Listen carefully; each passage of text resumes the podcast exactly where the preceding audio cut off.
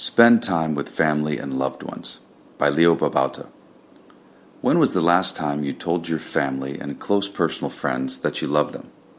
Whatever your answer, do it today. Recently, my grandfather was admitted to the hospital just days after his 80th birthday for heart problems. He's had heart surgery in the past, and this time, just as in the past, he toughed it out. But any day could be his day, the day when it will be too late to tell him how much he's meant to me over the years. Don't let that day come for your loved ones without telling them what they mean to you. I know that for many of us, expressing those kinds of feelings isn't easy. That's true for me, but I've been trying to overcome those barriers. But even if that's too difficult for you, I recommend that you just hang out with your family or treasured friends. Talk to them, listen to them, understand them. Just spending a little time with someone shows that you care shows that they are important enough that you've chosen, out of all the things to do on your busy schedule, to find the time for them. And if you go beyond that and truly connect with them through good conversation, that says even more. Many times it's our actions, not just our words, that really speak what our hearts feel. Taking the time to connect with those you love will bring you true happiness. The more you do it, the happier you'll be.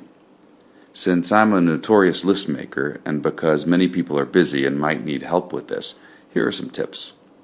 Have five minutes? Send an email. It doesn't take long to send an email to someone you care about, asking them how they are, wishing them a good day. And that little gesture could go a long way, especially if you follow it up over time with regular emails. Have 10 minutes? Call them up.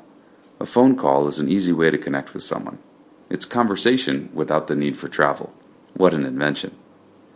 Have 30 minutes? You might not get the chance to do this every day, but at least once a week, take 30 minutes to drop in on someone you love. Call first so you don't catch them in their underwear, and just visit. It'll be some of the best 30 minutes you'll spend this week. Have a couple hours?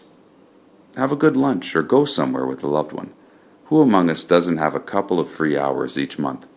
Weekends or evenings, there's got to be a time that you spend in front of the TV or mindlessly surfing the internet. Take a chunk of that time and devote it to a friend or family. Really focus on them. Don't just spend time with someone, but think about your work or your blog or the errands you have to run. Pay attention to that person. Listen. Really be there in that moment with that person, because that's a moment you'll never get back, so spend it wisely. Have a blast. Tell jokes. Crack each other up. Do something fun and spontaneous. Really have a great time.